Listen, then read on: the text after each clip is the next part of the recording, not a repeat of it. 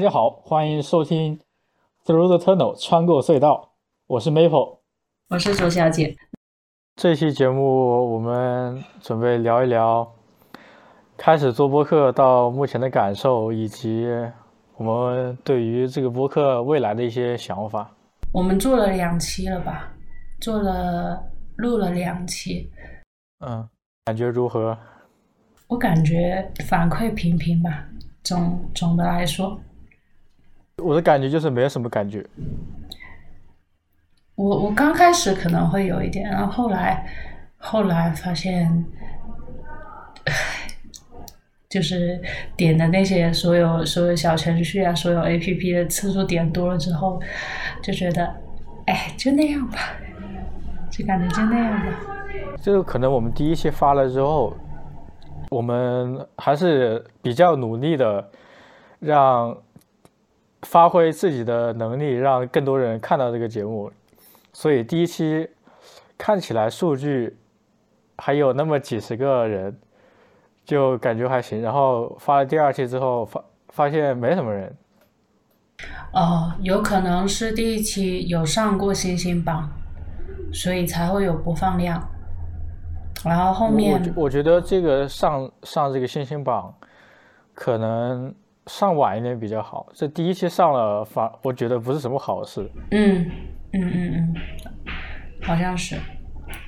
但是我发现一件事情，因为我现在在管那个喜马拉雅嘛，喜马拉雅的播放规则，它跟小宇宙好像不太一样，就它不会说，它不会说是。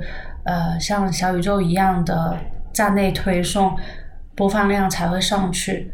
但喜马拉雅是它可能会根据那个 hashtag，它会根据你家的标签去呃吸引到别人，去增加专辑的播放量。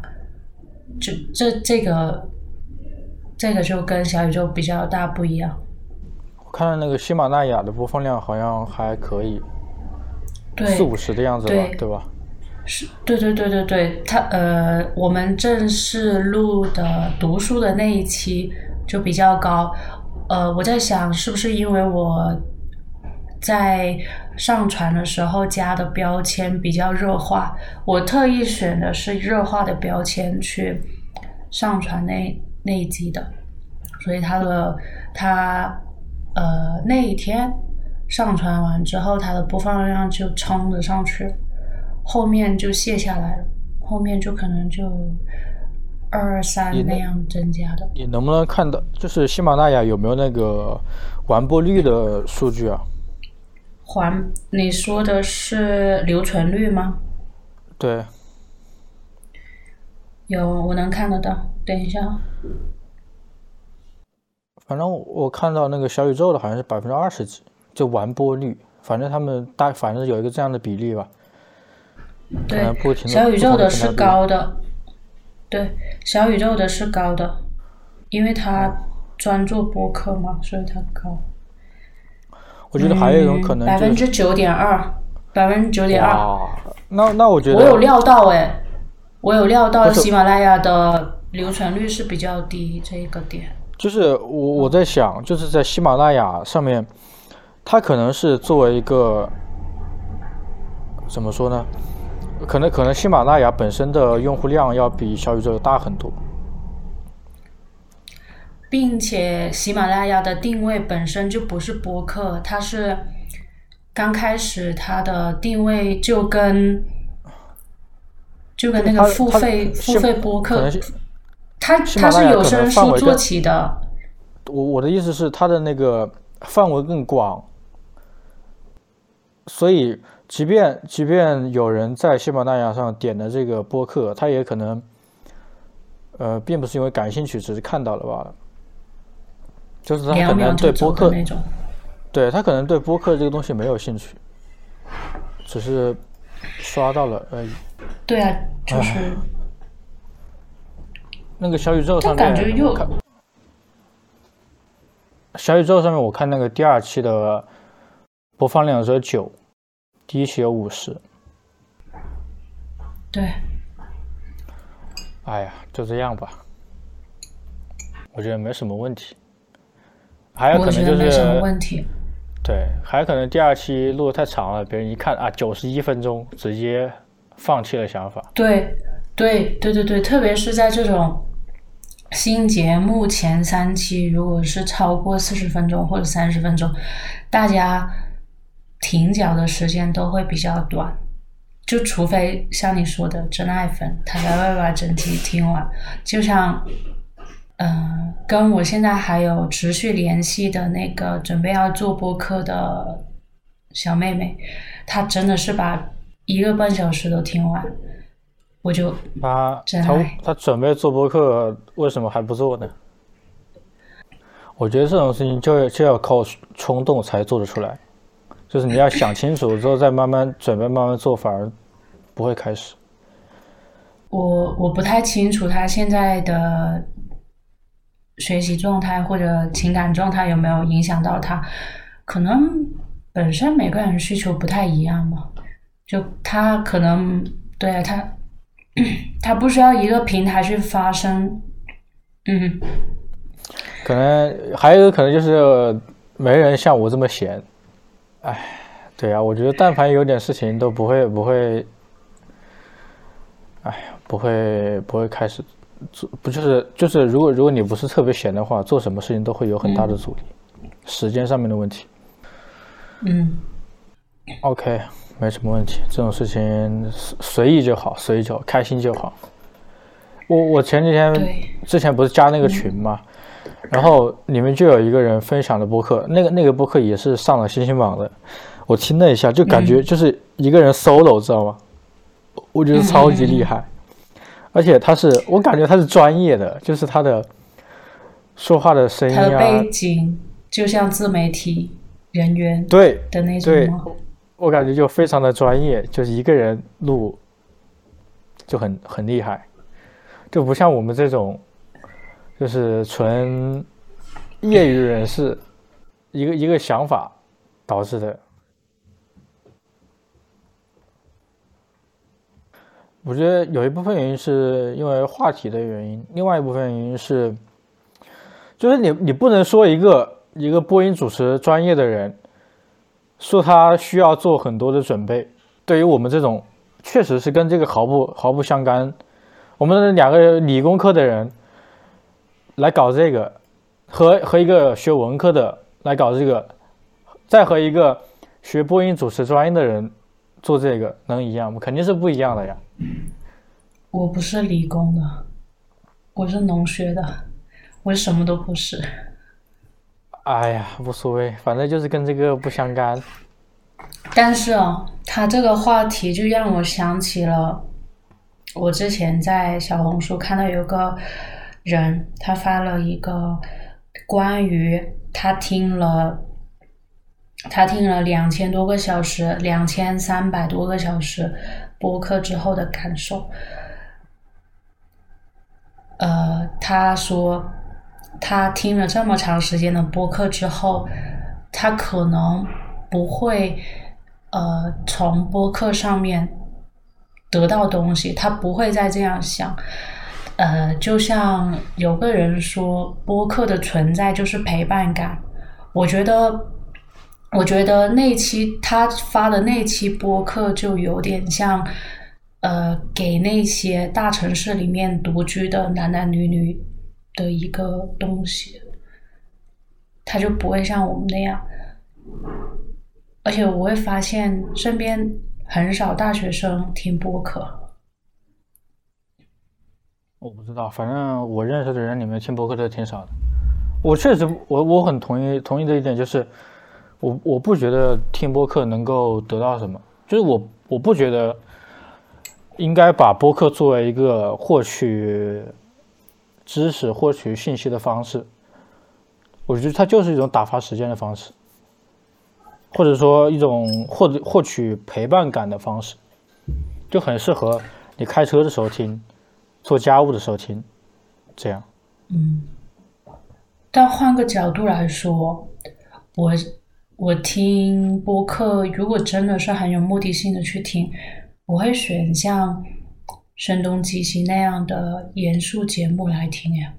那种节目真的可以得到东西，因为他讲的那些东西都是比较的权威性跟学术性，表达表达出来的就是他的脉络是很清晰的。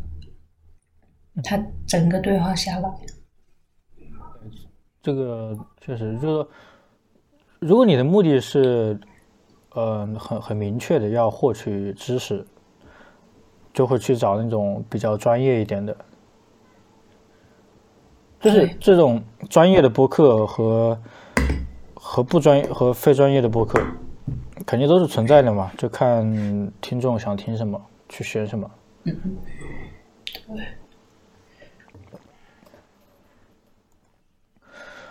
我觉得，我觉得这个跟跟你听多长时间没有什么关系，并不是说你听了两千多个小时，你就对这件事情有发言权的呀，或者说你听不听，你都你都有发言权，对不对？只不过你这个发言权的参考价值高不高罢了。而且作为一个、做一个非常主观的事情，就是你听的，你你从小到大都在听播客，你对于播客的想法，跟我对播客的想法其实没有任何关系啊。这个这是个非常主观感受的事情啊，对，而且而且不仅仅是播客这个事情，你觉得读书有用吗？对不对？这个读书这件事情，对于每个人而言的价值是不一样的，意义也是不一样的。你不能说因为一个人读书读得多，他说读书没有意义，所以读书就没有意义吗？或者说一个一个高中生高中毕业的人说，呃，考学没有意义，和一个博士生说考学没有意义，你能一样吗？也不能一样啊。但是但是你觉得，就说这不这个事情并不能，并不存在一个人说服另外一个人，也没有必要说服。只是我会觉得，两千三百个小时的权威性就摆在那儿，下面的评论就会就像我说的那句话，就一边倒啦，就因为他的我要去把那个因为他的权重，因为因为他的狗屁了，你都已经卸载了小红书，好不好？他已经我现在把它他已经把那个权重，他已经把那个权重放在那儿了。你想，他的他的收藏点赞都几千几千，他的权重已经放在这里的时候，大部分人看到的是他的发言，而不是那些听了几十个小时播客的人的发言讲出来的那些对播客的喜欢或者依赖的这些话。就可能大家如果还没有入坑播客之前看到的就是他的内容，你懂我意思吗？就是你你觉得他这个他的这个内容，嗯，给播客带来了不好的影响，是吗？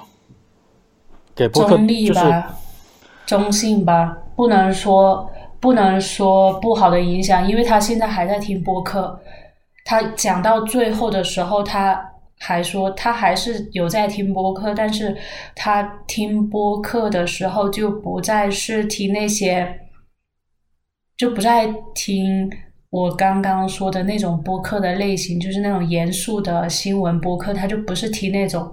他是听那种很轻松、很就是填充他生活东西的播客。好，我找到了。我我觉得就是一个人说自己听了两千多个、两千三百多个小时，对，然后就然后想然后吸引到一些 follower。好吧，我我只做一个评价，我只做一个评价，就是你你这两千三百多个小时并不能给你任何权威性。那我们翻篇呗，OK，这个就不说了。是不是要讲到想让别人加入的这个事情？我们这样吧，我们讲一讲做播客的整个过程，就是从呃前期的准备到录制到后期制作这个过程的这那个感感受怎么样？感受我有点忘记嘞，我我脑子现在真的不太好使。就对于做播客，我只有一个想法，就是，呃，除了剪辑之外，剩下的部分我觉得都挺好。啊，剪辑是真的很蠢。就本来，本来做播客这个事情是一个我想做并且觉得呃没有什么压力的事情，但是但是剪辑就会让我有一种我在工作的感觉。嗯。只有这一点感觉不好，当然会慢慢去克服。呃，你之前是不是跟我说有有人想加入我们的节目呀？嗯。他，然后前天我把他微信加了，跟他说，问他现在还有没有这个意愿，他说他怎么说呢？他说有有这个意愿，我就跟他说这个事情不是我单方面可以决定的，之后可能会我我说的是你那个节点，我说九月九号之后吧，可能会我们三个人找个时间来聊一聊这个事情。OK，好，关关于这个，关于嗯想加入我们播客。我先我说说我的想法吧，就是首先有一个客观因素，就是时间的问题。呃，我我现在决定不了这个事情，因为我还我我现在的状态是没有开学的状态。我们我下一次录播课就是开学之后了。一方面我不知道我能不能找到一个合适的录制场所，另外我自己的时间也没有定下来，所以这都是不确定的因素。就是如果是我一个人，当然无所谓。然后现在是我和左小姐，就要涉及到两个人时间上的确定。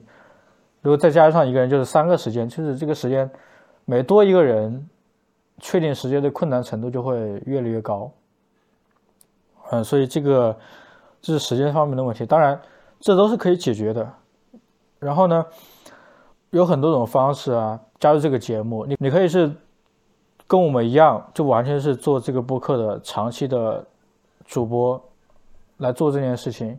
你也可以作为嘉宾参与进来，也可以不参与录制，单纯的加入我们平时关于呃话题的讨论。如果再低一点，就是你可以给我们写写邮件，呃写评论等等等等，这都是参与的方式。或者说，哦我们我们也可以建一个。那个听听众群，对听友群之类的，就是我们可以每一期一起讨论下一期聊什么，对不对？这都是呃参与的方式。你不是还想让加入的人做后期剪辑吗？对哦，对我当然希望他能够参与到我们的整个的。制作流程进来，嗯，对，就是无论无论哪个流程都可以。比如说前期讨论话题，然后录制，我们我们分为几个部分，就是前期录制和后期嘛。前期部分我们可以一起讨论，然后录制部分可以一起录制，不用录制。比如说你写信过来，我在我在这个播客的过程中把它读出来，或者说我们关于这个话题，你提前写好一些内容，我们。在这个播客里面的时候，把它说出来，这都是一种参与方式嘛。然后后期的话，就涉及到，呃，文案的撰写，还有那个播客的剪辑。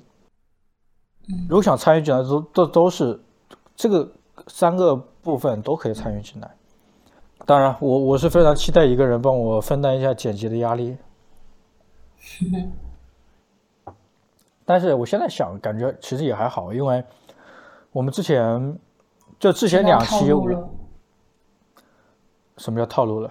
哦，对，确实知道点套路。还有就是，嗯，对。然后之前两期我我我犯了太多的错误了，就是干了很多蠢事。然后我思考了很久，感觉这一期应该会好很多，就是我们这个流程可能会好一些。然后关于之后的播客，就我开学之后等。嗯，时间什么都确定下来，然后之后的播客的主题，我是这么想的，就是每个月大概大概每一个月一期，呃，我们每一期的时候呢，就各自分享大概两三件事情，然后我们先讲述一件事情，然后两个人对于这件事情啊发表一下个人的意见，然后再下一件事情，大概这样，你觉得呢？可以那样弄啊，减少了刻意制造话题的那个。对，就是如果如果是真的有什么话题，我们再再去聊；如果如果没有什么话题，就就各自分享自己的事情。我以前不知道播客的这种东西，然后后来才知道的。我以前我一个人在家的时候，我刻意打开 B 站的那种。呃，很喜欢唠嗑的那些博主，我就打开他，就听他讲话，或者听那些生活细节的声音，就是一种陪伴呢。对，我承认。对，说的说的小一点是没错了，就是为了我们两个人。哎呀，就是我们必然会产生一种陪伴的附带价值，就是无论我们。愿不愿意，这都是客观存在的一个东西。好的。就我发现还是有蛮多那种做生活方式啊、记录生活的那种博客，看着也蛮，就是有一种，人是不是就是喜欢看别人的生活？就像小维说的那样啊，窥探别人的生活的时候，自己也有愉悦感。对对对。哎，无所谓了，就我不在意这个的。呃，我我确实觉得不要再那句话好不好？我我要找回那句话说你。什么话？口嫌体正直。我又什么口腔体正直了？每次都说哎无所谓啦，哎什么什么的，到后来。到屏幕后面的那个你，我我在想是不是捶胸顿足的骂骂一顿？知道没有？我，哎，骂人也是很费力气的，好不好？就是我都我都懒得懒懒得有表达这种情绪了。就是我，哎，怎么说呢？哎呀，想怎么做怎么做，这一就有没有听听着怎么想，那是之后的事情，是另外一回事。嗯，对，那是另外一回事。就是我主观，我现在只在意主观感受，主观感受就是无所谓。我们来聊一聊关于粉丝的想法吧，你有什么想法吗？没什么想法。哦，对，有有有。小宇宙，小宇宙一千躺平，公众号两千躺平，喜马拉雅其他平台不管，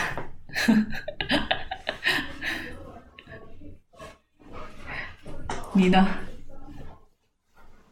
我感觉这个这个目标遥遥无期，所以所以干脆不想他了。那你还让我们聊聊的意义在哪里？我不是说，哎，我说聊粉丝这个问题，不是说聊我们的目标是什么。我们我好，你有目标，我没有目标，好不好？我对于粉丝的想法，你要就我先来说吧。我现在啊，无所谓，无所谓。那我先说了，呃，比如说，就拿那个微信微信那个公众号的博客，不，微信公众号上面那些关注量来说吧，关注量现在好像有有多少了？三三四十，三四十了吧？好像有四十多了，对，现在微信公众号的那个关注量有四十多了。就是我不觉得这四十个人，四十个人里面可能有十个听播客，有十个就不错了。就我觉得这个比例是很低的。虽然说粉丝这个数量有四十，但是真正听的人可能十个不到。对于我而言，真正有意义的，或者说我可能会在意的是。有多少人真的会听，而不是说关注量的多少？就关注量并不能反映有多少人听。所以从这个方面想的话，我会更加的不会在意这个事情。所以我，尤其是，尤其是我们这个微信公众号刚刚做的时候，就是立马拉了大概二三十个人关注吧。我我觉得这个事情不是一个什么值得高兴啊或者值得庆幸的事情。我觉得粉丝的积累就是一个，应该是一个很漫长的过程，它是一个慢慢吸引的过程。我希望吸引到的是听播客的人，而不是说，而不是任何一个人。我都可以。现在的四十多个人也是拉回来的。对呀，就是大家都拉拉回来了嘛。就我我我越是这么想，我就觉得越不应该在个在意这个事情。我是感觉公众号它的传播性会跟小宇宙的那种不一样，所以我不会对于公众号听播客这种事情抱有任何期待。本身公众号的传播，它就不是以音频的形式，它是以文字的形式去传播的。哎呀，就这个事情随缘吧，随缘吧。不是我还是想要刻意一下，前期还是要刻意一下。我为什么这样说？是我昨天发现了一个问题。嗯，我们最新的那篇公众号文章写的是引入尘烟的影评。我在搜索栏、微信搜索栏搜索关键字“引入尘烟”的时候，是看不到我们的文章，我就很纳闷，为什么会看不到文章呢？是不是呃关键字比较少什么的？我就查了一下，这是呃公众号的运营模式是什么样的这个规则。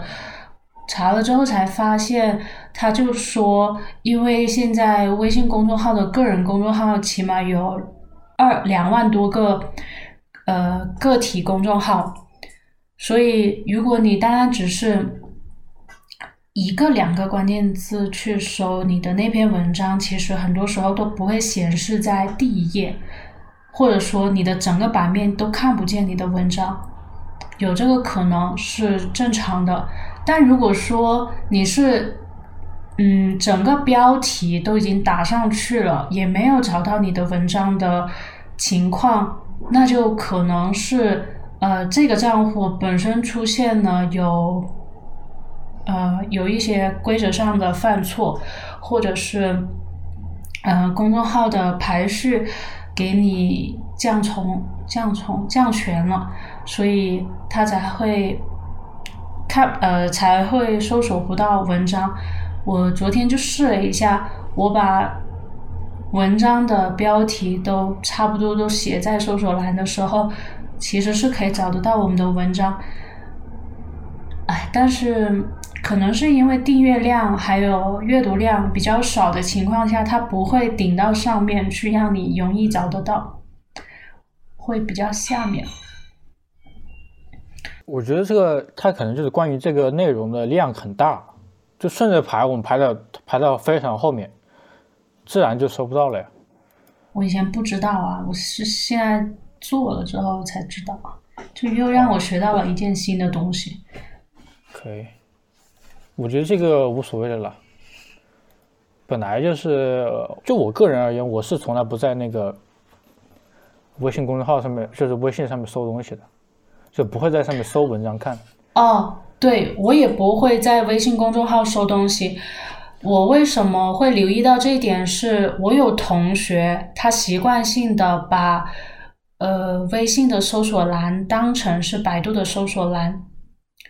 哦，我以前是没有发现这个事情，但是如果我是这样想的，如果有一个大学生这样做，其实他就有占有一定的比例，是很多大学生都那样做。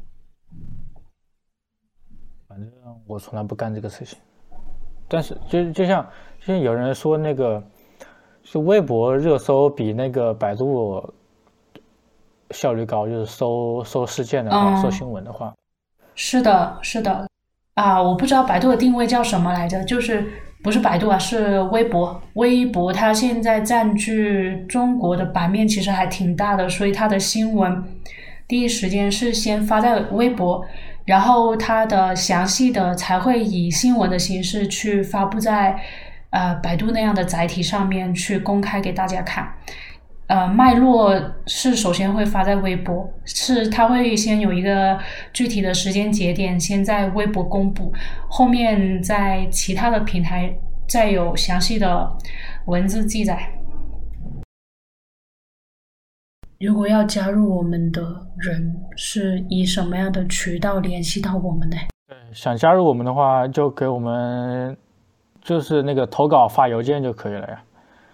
就是有两个邮箱嘛，一个是就商务联系的邮箱，一个是那个投稿的邮箱，就发投稿那个邮箱就可以了。就是无论是你是想投稿啊，还是想加入我们呀，都发那个邮箱发邮件就可以了。然后我我看肯定是会看的，但是后来怎么决定就是。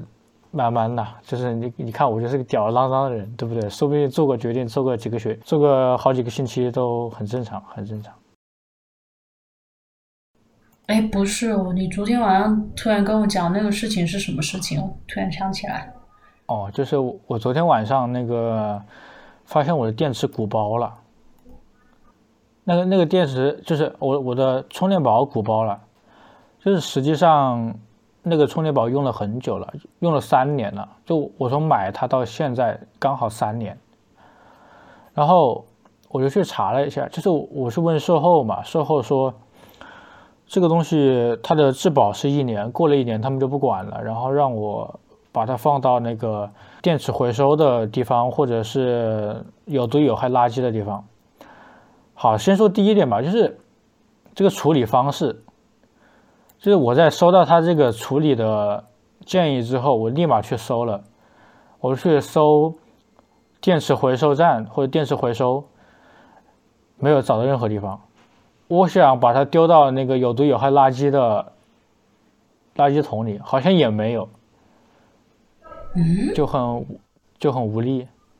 就是我们家周边都是那种样子是分类垃圾，但是实际上并没有分类的垃圾桶。嗯，社区管理无力。对，这是确实是一种很无力的感觉。然后，另外一点就是，一想到电池它有寿命，虽然这是一个客观事实，而且是个明摆着的事实，但是让我很难受，就有一种我在被迫消费的感觉。这明明这个东西怎么说呢？就是我会有一种。对于电子产品，就是我无论我多么爱护这个电子产品，无论在使用的过程中多么小心，它就是会有被迫更换的一天。之前苹果不就出现了这种情况吗？各个品各个品牌都会有这种情况，你知道装电池都会有这种情况呀。华为对它有那个电池更换的服务，然后那有什么好悲伤？就是。就让我想到了，就是 VR Mortal 那个那个主题。哪个？就是我们生命是有限的这种，我们是就说到寿命，你知道吗？说到寿命就让我很难受。哦。就是无论你多么多么多么在意的去延长这个寿命，它但是它这个寿命终究会到了，终究会结束。就是我还蛮在意用电的这些细节的，就比如说我会很认真的去注意那些充电器、充电宝的那个电压、电流的它们范围，然后看电池，就是看他们的充电协议，会很很关注这些事情。就我会有一种无力的感觉，就是无论我多么多么去注意这些事情，但是终究还是无法。改变他们会被更换掉的事实，就是我现在看到，比如说我，我此时此刻用的用的麦克风，我的手机，我的电脑，我的平板都是装电池的，就是就会有一天，因为电池的原因导致我不得不换掉它们，哪怕它在功能上没有没有任何问题。接受它是个无机体吧。有机体也是有生命的呀，就是无论是有机无机都是。无机不是没有生命吗？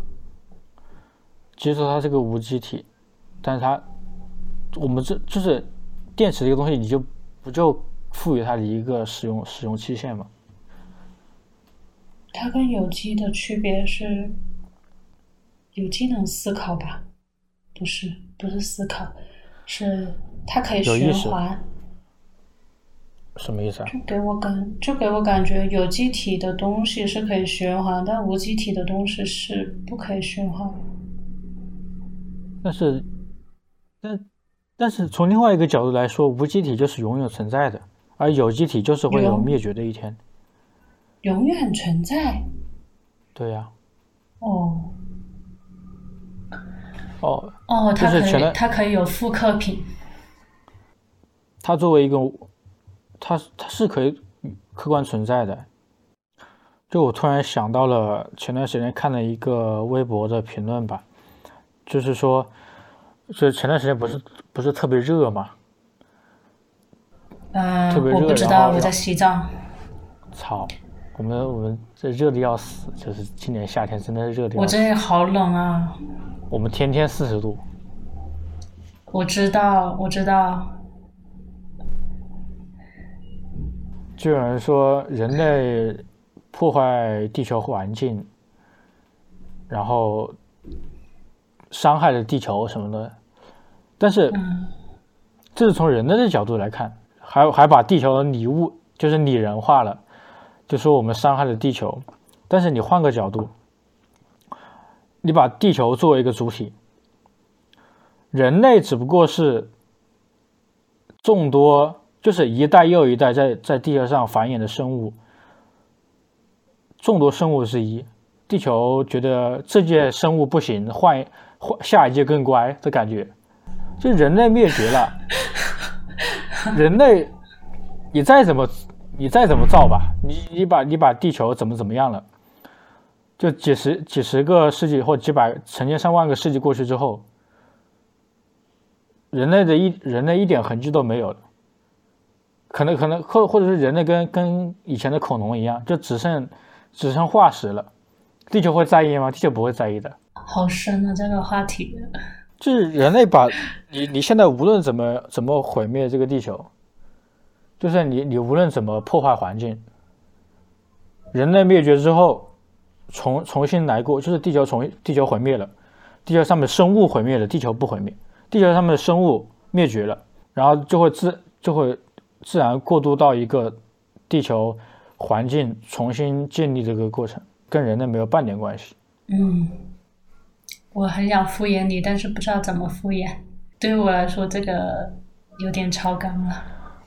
那你想办法呗，创造一个比较可循环的电力用吧。哦不不，现现在那个电池确实是一个新一个趋势吧，因为现在做。对一个一个技术缺口，因为电池一直没有得到技术上的突破，但是电池的使用是大大增加的嘛，比如说那个电动汽车，然后越来越多的电子产品，其实这个是很重要的，但是一直没有技术上的突破。